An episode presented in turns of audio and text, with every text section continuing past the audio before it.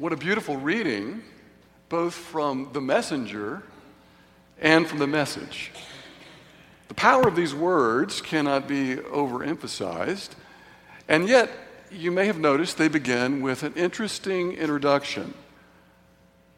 A lawyer asked Jesus a question in order to test him.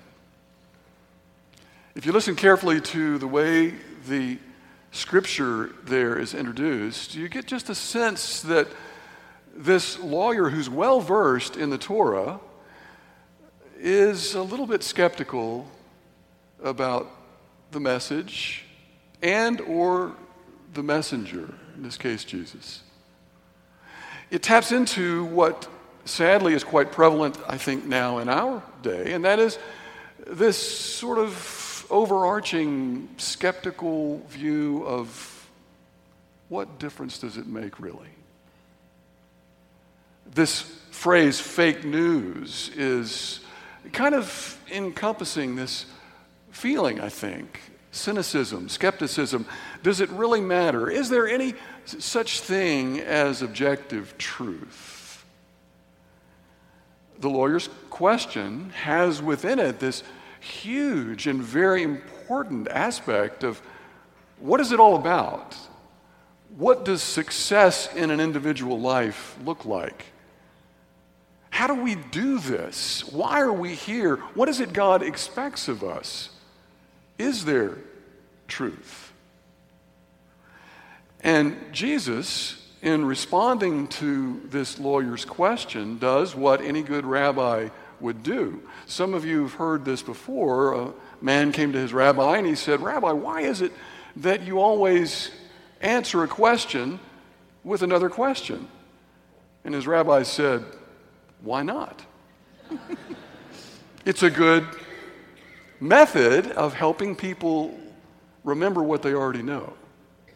Jesus knew that this guy knew the scriptures, and he says, You tell me, what is it that Torah says? And so, sure enough, this man responds, quoting from Deuteronomy chapter 6, verse 5, and Leviticus 19, verse 18. He says, Love the Lord your God with all your heart, mind, soul, and strength, Deuteronomy, and love your neighbor as you love yourself, Leviticus. And Jesus said, You've answered correctly. Do this, and you will, the scripture says, live. But perhaps a better translation and what Jesus was meaning is if you get this right, if you do this, you will come alive. If you can love God with everything you are, love your neighbor as you love yourself, you will discover your life is rich and meaningful and filled with purpose. The phrasing here is important too. The image that this evokes is important for us as followers of Jesus because if you think about what this says, loving God is a vertical relationship, loving others is a horizontal relationship, loving self, an inner relationship. It's the shape of cross. So the image of this sense of purpose and hope and meaning, love God, love others, love self, stands at the basis of what we as a congregation hope to journey with over the coming months and years. We're calling it I, we, thee. We flip it a little bit. We start with this sense of we need to authentically, appropriately learn how to love ourselves. But we discover in that journey that before too long, we recognize that just loving me is not enough. It's important but we need others in our lives. We need a we, an I with a we. And to form a community and to share and know and be known is vital, but also not enough. We find that that too is insufficient if that community doesn't have a higher purpose and a higher calling. We need thee. We need that aspect of loving God with everything we are and everything we have, and helping one another be held accountable and challenged as we seek to figure out how to do this. I, we, thee. And what we now are doing as a congregation is to utilize I, we, thee, and the, the basis of loving God with everything we are and loving our neighbors as we love ourselves to form this now series of principles. I, standing for, we want to be a church that is inviting. We want to be a church that is welcoming. We want to be a church that is evangelizing, transforming, helping, encouraging, and engaging. And each of these seven principles have within them a whole range of initiatives that we're hoping as a congregation to work together with. And we start today with the first four, focusing in now on this initial sense of being together by being a church that is inviting. What does that mean? So, there are a couple of different ways that our staff and different church leadership have tried to think about ways we can be inviting. One of them you probably have heard of, but we also want to share the other side of how we're inviting. So, we're going to have Matt Snyder, our Director of Communications, come and share one of the ways we can be an inviting congregation. So, inviting, there are a couple of things to think about when it comes to being an inviting church. And one of those is location. And so, you have your physical location, which Kristen will talk about a little bit in a second. But that's this physical space. It's where you're sitting right now. It's 308 Clairemont Avenue. It's this property. This is our physical location. But then we have this thing nowadays called a digital location. It's something that didn't exist 50 years ago, right?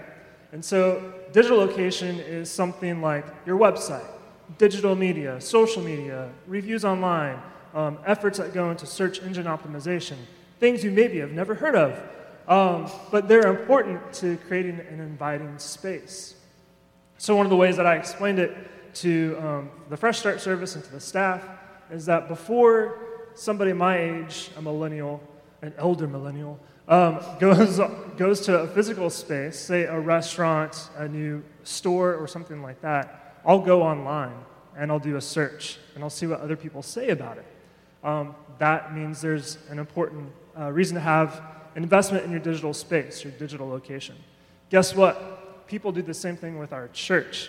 Uh, a lot of younger adults who come through our doors, I ask them, How did you get here? And they're like, Well, I went online and I looked you up. Great. So that's a good evidence that you know digital location is important. So think of the website uh, as like the front door or the front porch to the physical location. Um, it's some place where people can go stand. Your digital media, like photos and videos, those are like windows into your digital location. So um, pictures of the choir singing so beautifully, or videos of them singing so beautifully, that's digital media. Um, Facebook, social media, uh, reviews that are online, those are social proof that we're credible. We, are not terrible people, right? Um, and SEO, search engine optimization, those are things you can do to your website to make it show up on those first page of Google search results. That's a, a good example. But I'll, I'll share numbers with you since some of you may like that. Uh, in the last 30 days, uh, we've had 3,788 web searches that led people to our um, church. And so if you go online and you Google First Baptist Church Decatur, uh, it'll pop up a little box on the right hand side of the screen. And that's what this is calculating, those totals. The number has gone up. I've checked it this morning. So in the last 30 days, it's almost 4,000 web searches. Um, 653 of those people took an action as a result of that search, meaning that in that little box on the right of the search results, they clicked to go to our website, they clicked to find directions on how to get here, or they uh, made a call. They got our phone number and called the church. Uh, I thought that was pretty cool. Uh, so that's pretty, pretty neat. And then 3,459 unique visitors to our church website. So that's uh, almost 3,500 individual persons who went to our church website. That's a lot in the last month. That's pretty good for a church, um, especially one here like ours. So those, those are examples of, that's just kind of evidence that, hey, digital location matters. There are thousands of people that come our way. And if you add it up over a quarter, over a year, it's tens of thousands of people. It's pretty impressive. So, next slide uh, talks a little bit about the social media growth. So, think social proof. So, if you're active on Facebook, Twitter, Instagram, the churches, um, that, that lends credibility to us. So, in the last year and a half since I've been doing this stuff, uh, here we've had a 22% increase on Facebook uh, over the past year. So that's the number of people who are following us, engaging with us, that kind of thing. Last month, our reach was up 108% on Facebook, meaning the number of people who actually saw our posts. And then and engagement was up 293% in July, which that's the number of people who are liking photos, sharing photos, commenting on statuses and updates and things like that. That really helps uh, me and my job uh, because Facebook's changed the way that things work. And so people only see stuff when you interact with it for the most part. So it's really important for you to do that. It also makes us more credible in the digital space. I don't know if that makes sense. I hope it does. But all that to say, uh, it's really important that we invest time and energy into making our digital location an inviting space. Because so much of the, the newer generations that are coming up, that's where they go first before they come to physical space. Thank you, Matt.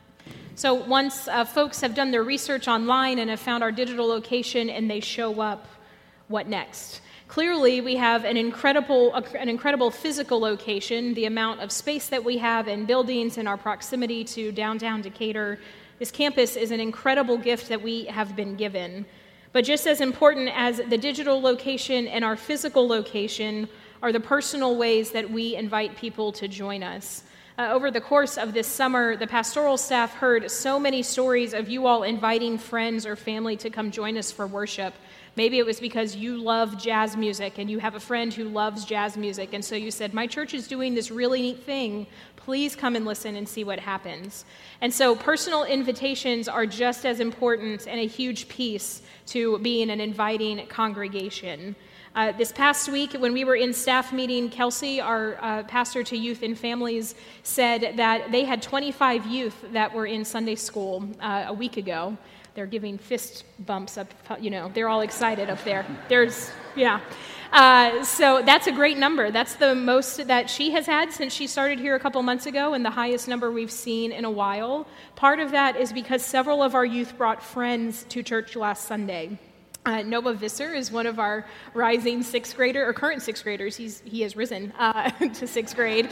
Uh, and he brought a friend to church, and there were a handful of other folks that uh, did too. And so our children are bringing guests. You all are bringing guests, and that is just incredibly important. Uh, over the course of this summer, we journeyed through the book of Acts and we heard stories of how the early church was finding ways to be invited into spaces. Uh, and they were being invited, but then once they got there, they were inviting people to join them.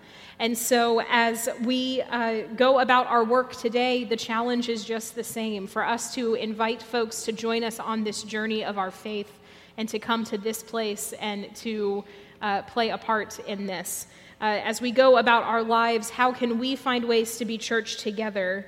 And how can we be challenged to be a church that is inviting for all when they come to worship with us? It's a great challenge to be a place that is inviting.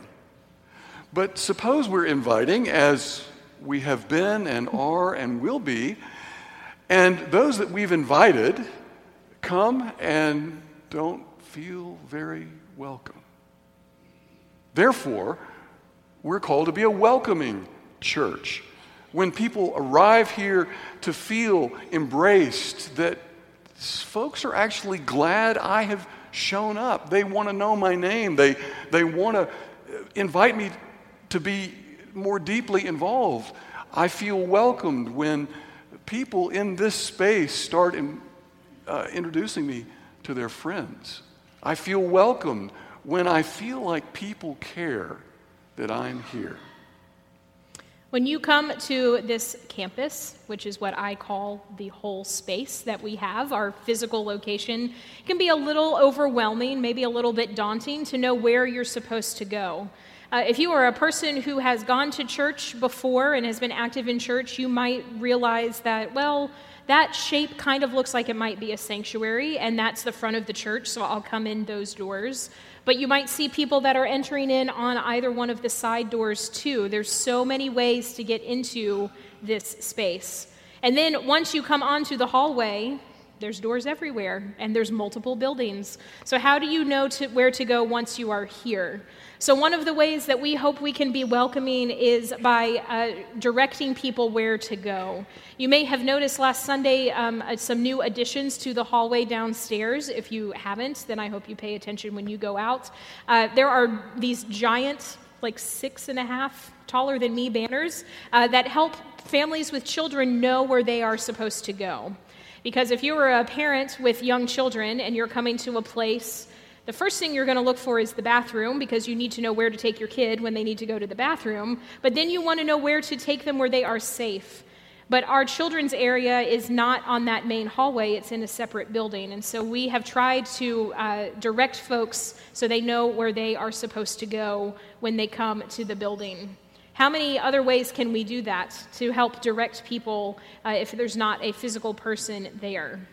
However, uh, there's nothing like a warm, friendly face to greet you. Uh, we have wonderful greeters that do a great job greeting folks as they come into the sanctuary on Sunday mornings. But what happens if you come in at 11:30 because you were trying to find a parking spot? Or if you're coming in on Wednesday nights and you got stuck in traffic and you didn't arrive until 6:45 or 7 and you have no idea where to go. Having a person or a group of people in the hallway that is a smiling face to welcome folks into the building is such an important thing. So, we're called to be an inviting church. We're called to be a welcoming church. But the caution flag that we raise here is so we invite people, we welcome them into the space, and then what if they arrive here and there's not much of substance? What if it's just sort of boring? What if nobody really cares? What if there's nothing really to celebrate? The early church had much to celebrate as we have today, and that is there is this exciting idea that God is doing something in our lives and in the world. In the Gospels, they called it evangelion. Today, we simply call it, we're called to be an evangelizing church. It comes from this powerful Greek word, evangelion. It simply means good news. God has done something amazing in Jesus, and God is still doing something in you and in me. There's this sense of, of hope and purpose that resonates through this powerful word. And you and I are called to be an evangelizing church, a place where we share and express the powerful good news of God. And the fact that, as Dorothea said so beautifully a few weeks ago, the whole purpose of having missionaries throughout the world, and the whole purpose of, of being called to be a missionary is to say this simple thing God loves you. Well, evangelizing as a church boils down to what Susan Bennett did a few weeks ago.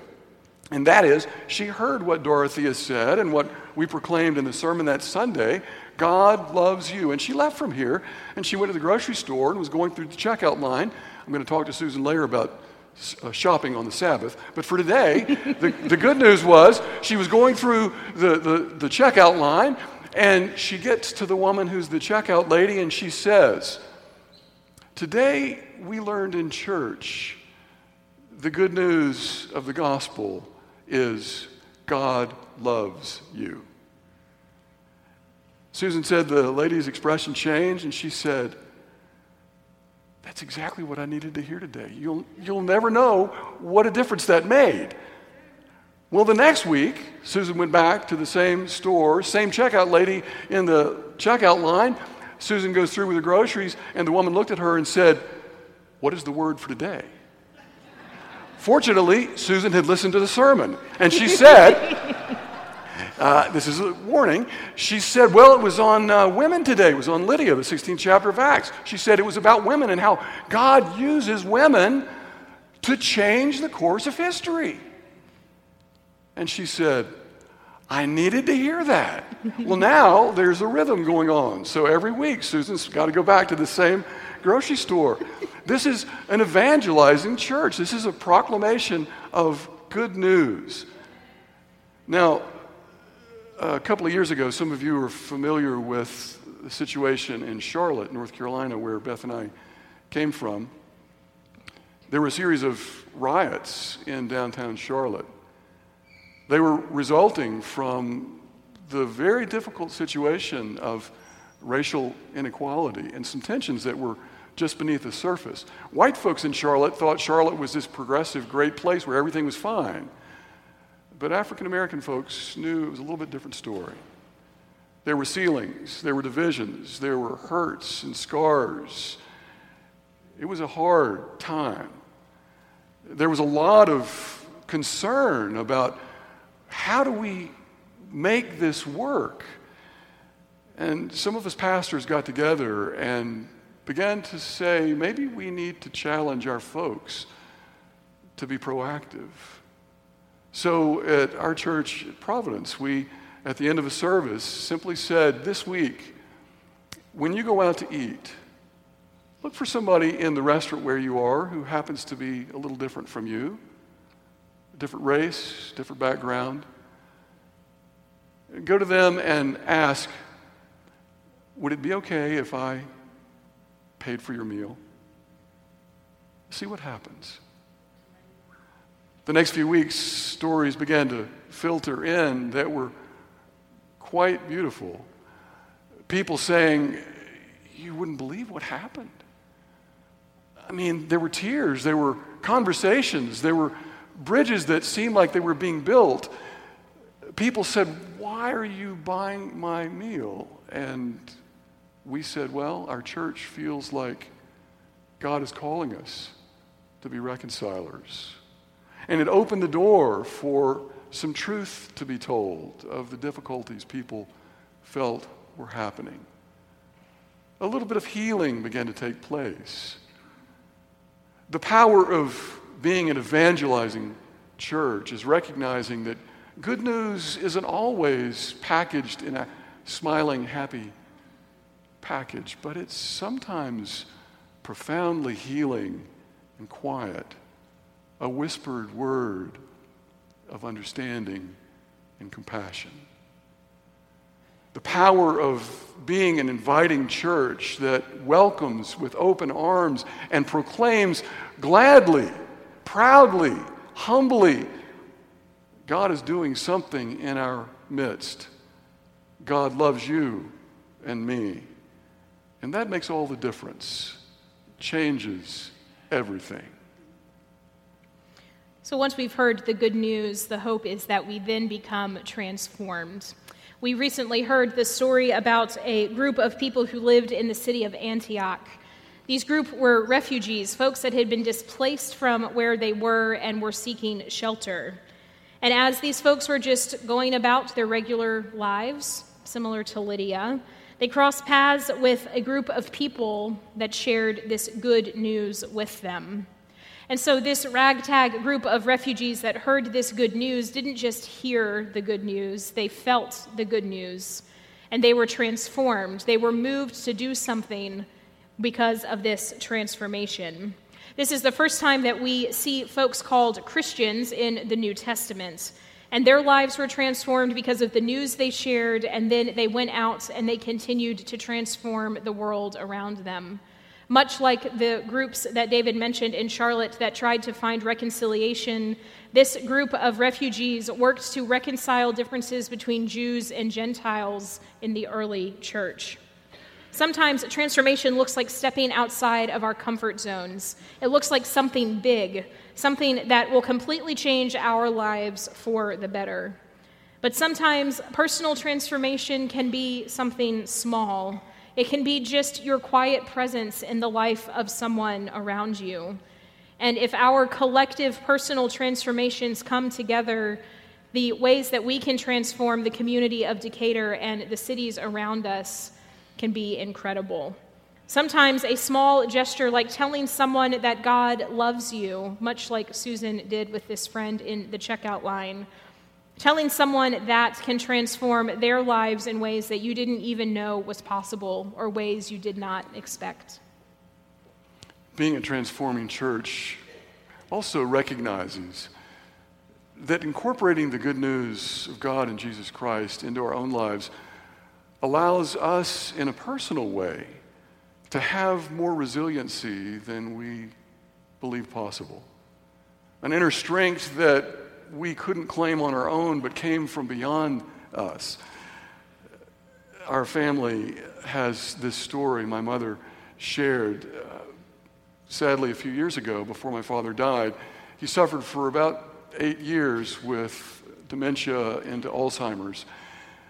It was one night late that my father woke up in the middle of the night and thought my mother was an intruder. He wanted to try to call the police, and my mother kept saying, Honey, I've, I've been your wife for 53 years. Don't you lie to me, he said. I have no idea who you are. And this went on for hours. And my mother was just brokenhearted, devastated, angry, just all the emotions flowing in. Finally, after hours, got him settled down and back to bed. She said, in the midst of her despair, thinking, it's not going to get any better, it's only going to get worse. She said this tune began to resonate in her spirit. The tune, Danny Boy. And words began to flow. My mother, all her life, has been a, a poet and a composer. And all of a sudden, these words began to coalesce in her heart. And she said she just started writing down in the middle of her despair and her discouragement.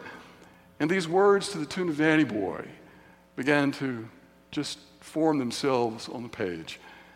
I've asked Eddie and Daniel if they will share these words with you now.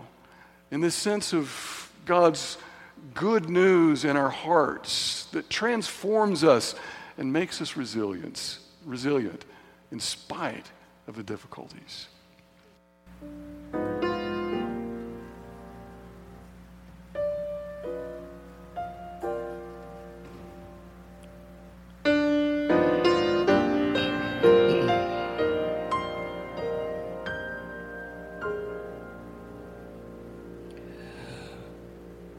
Look to the sky where countless whirling galaxies on the blazing suns forever send their light, where brilliant hues fade into sunset's majesty and the moonbeams dance across the dark of night.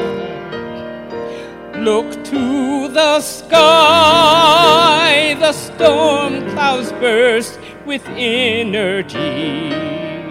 A lovely rainbow arches through the squall a million stars stretch out into infinity. Look to the sky and worship God who made it all.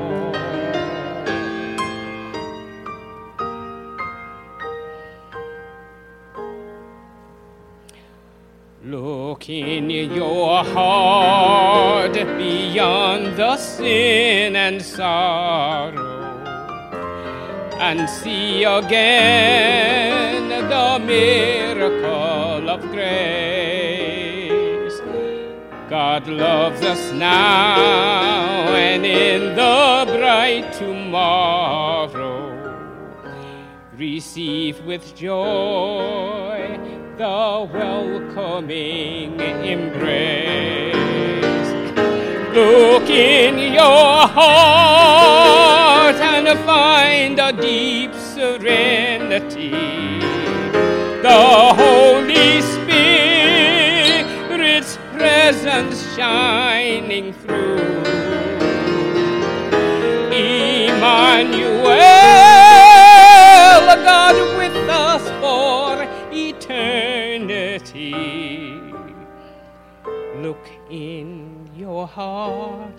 Worship God who lives in you. Look in your heart and worship God who lives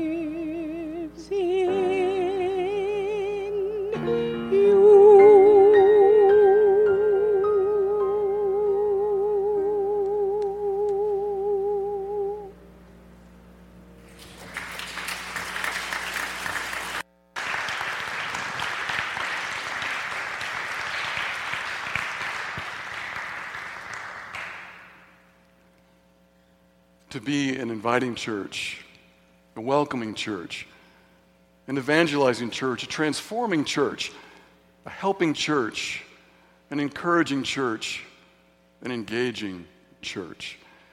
We have shared the first four this week. Next week, we will share the final three as we seek together to discover God's calling in each of our lives and in our congregation together.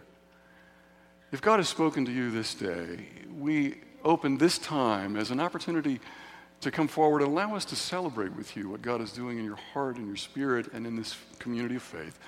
Let us stand together as we sing our hymn of invitation.